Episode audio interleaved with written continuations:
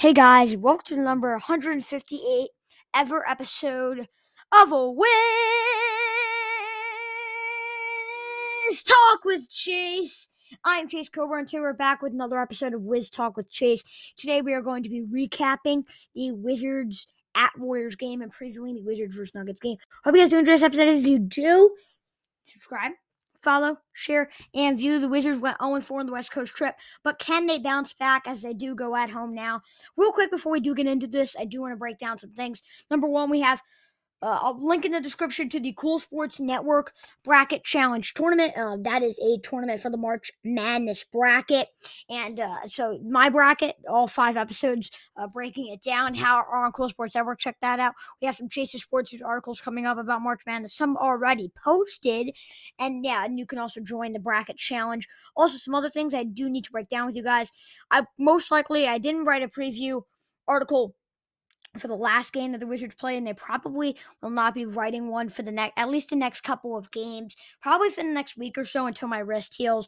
Typing does hurt sometimes, guys, and I think while I have a broken wrist, I think it's good for me to not to do as less typing as possible. Now, because uh, also when I do these preparations, I also type a lot of things up just so I can have some stats ready. And it is a lot of typing. So I am sorry. I love writing the articles, but just for the sake of me healing at the proper time, I'm not going to be writing any more preview articles. Don't worry, it's probably only for the next week, uh, which is only a couple games. So don't worry, just for the next couple of games, I will not be writing an article. And also, we did change the Chase. I'm sorry, the Wiz Talk with Chase logo. Spencer Dinwiddie is no longer part of the team, so you're out of the logo. We took Westbrook out of the logo. We took Dinwiddie out of the logo, and now Porzingis is on the logo. So you know, still have a lot of things. Like I still have a lot of things with Spencer Dinwiddie on it, but uh, you know that that logo will always have a place in my heart. But Porzingis is on the team now. We have a new era in DC. But let's get into this right now. Wizards Warriors recap. I had time to talk about all that stuff because there's not much to talk about here besides your good old trash can in your garage. Goodness gracious. This was awful. The Wizards didn't have one player with a positive plus minus. Did anyone comprehend what I just said? The Wizards did not have one player with a positive plus minus. Now they did have some positive things. Hachimura again in and I'm sorry, inefficient day. Uh, some players shot inefficient. He shot efficient. Deni Avdija shot efficient, even though those guys had negative plus minuses.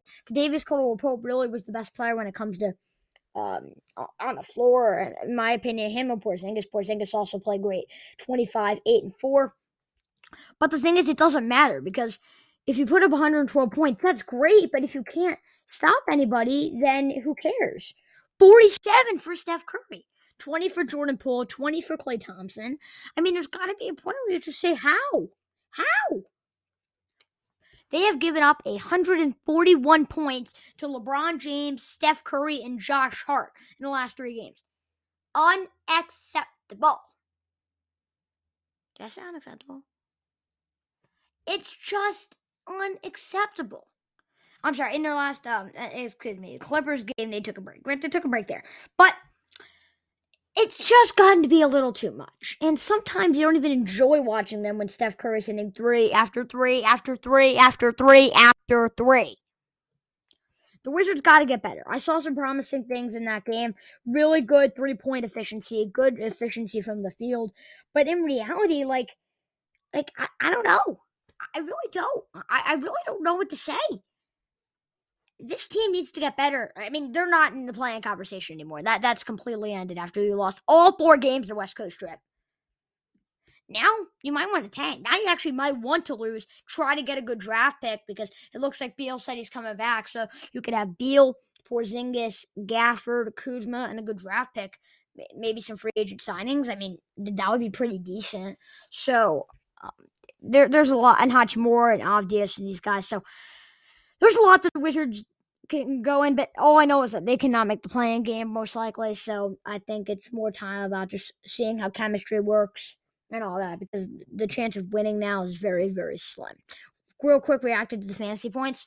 I had Steph Curry getting 60 to 90 fantasy points. He got 79. I had Kyle Kuzma getting 50 to 55 fantasy points. He got 16. I had Klay Thompson getting 50 to 55 fantasy points. He got 23. And I had Kristaps Porzingis getting 35 to 40 fantasy points, and he got 37. I think that is pretty good. I am currently 37 and 30 on my predictions. That is pretty decent. I am not going to lie, but real quick, uh, I'm not, not real quick. For the majority of this episode, we will be previewing the Wizards versus Nuggets game. As you know, we do always start off with the injuries. I mean, if you don't know that we start up, we, we start off with the injuries here, guys haven't been following this podcast. Beal's out still for the Wizards. For the Nuggets, Aaron Gordon is questionable. It looks like he will play. JaMychal Green is probable. Jamal Murray's out. Zeke Nnaji is questionable. Michael Porter Jr. is out. And Cancar is also out for the game. Probable starters for the Wizards: Raul Neto, Corey Kispert, Davis Caldwell Pope, Kyle Kuzma, and Kristaps Porzingis. For the Nuggets: Monte Morris, Will Barton, Aaron Gordon, Jeff Green, and Nikola Jokic. My prediction: I have the Nuggets winning 119 to 112. Starting off with my Coburn's catch. I think the Nuggets will win because of Nikola Jokic. Jokic is averaging 26 points per game with 13 rebounds and 8 assists, while being my pick for the NBA MVP. The Wizards also have uh, have trouble containing stars. Over the last three games, Washington has given up 141 points to LeBron James. Or, yeah, you know what I said. Not last three games. Over the last three out of the last four games, they've given up 141 points to LeBron James, Josh Hart, and Stephen Curry. Imagine what the MVP favorite will do. However, the De- mm-hmm. however with Denver's injuries, Washington will stay in the game because of great games from, by Kyle Kuzma, Kristaps Porzingis, and Kentavious Caldwell Pope. But sadly, Washington will take its fifth straight loss, even though they're back at home. For spread time, Nuggets minus six and a half, Wizards plus six and a half, over under 229 and a half. I would pick the Nuggets just barely, and I would pick the over just barely, and I would have the exact same spread. I think that spread makes a lot of sense. Have the Nuggets winning by seven, have 231 points in the game. think that spread really does make sense, and the, the people who created the spread nailed that one. Moving on to fantasy outlook, I have Nikola Jokic getting 60 to 85 fantasy points.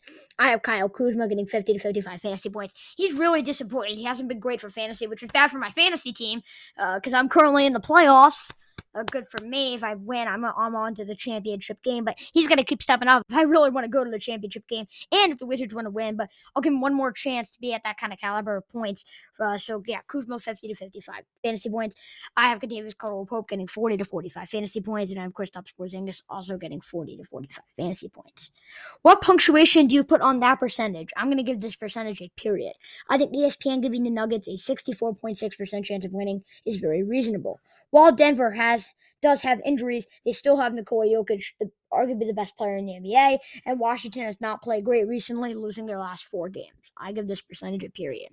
Last but not least, who you got?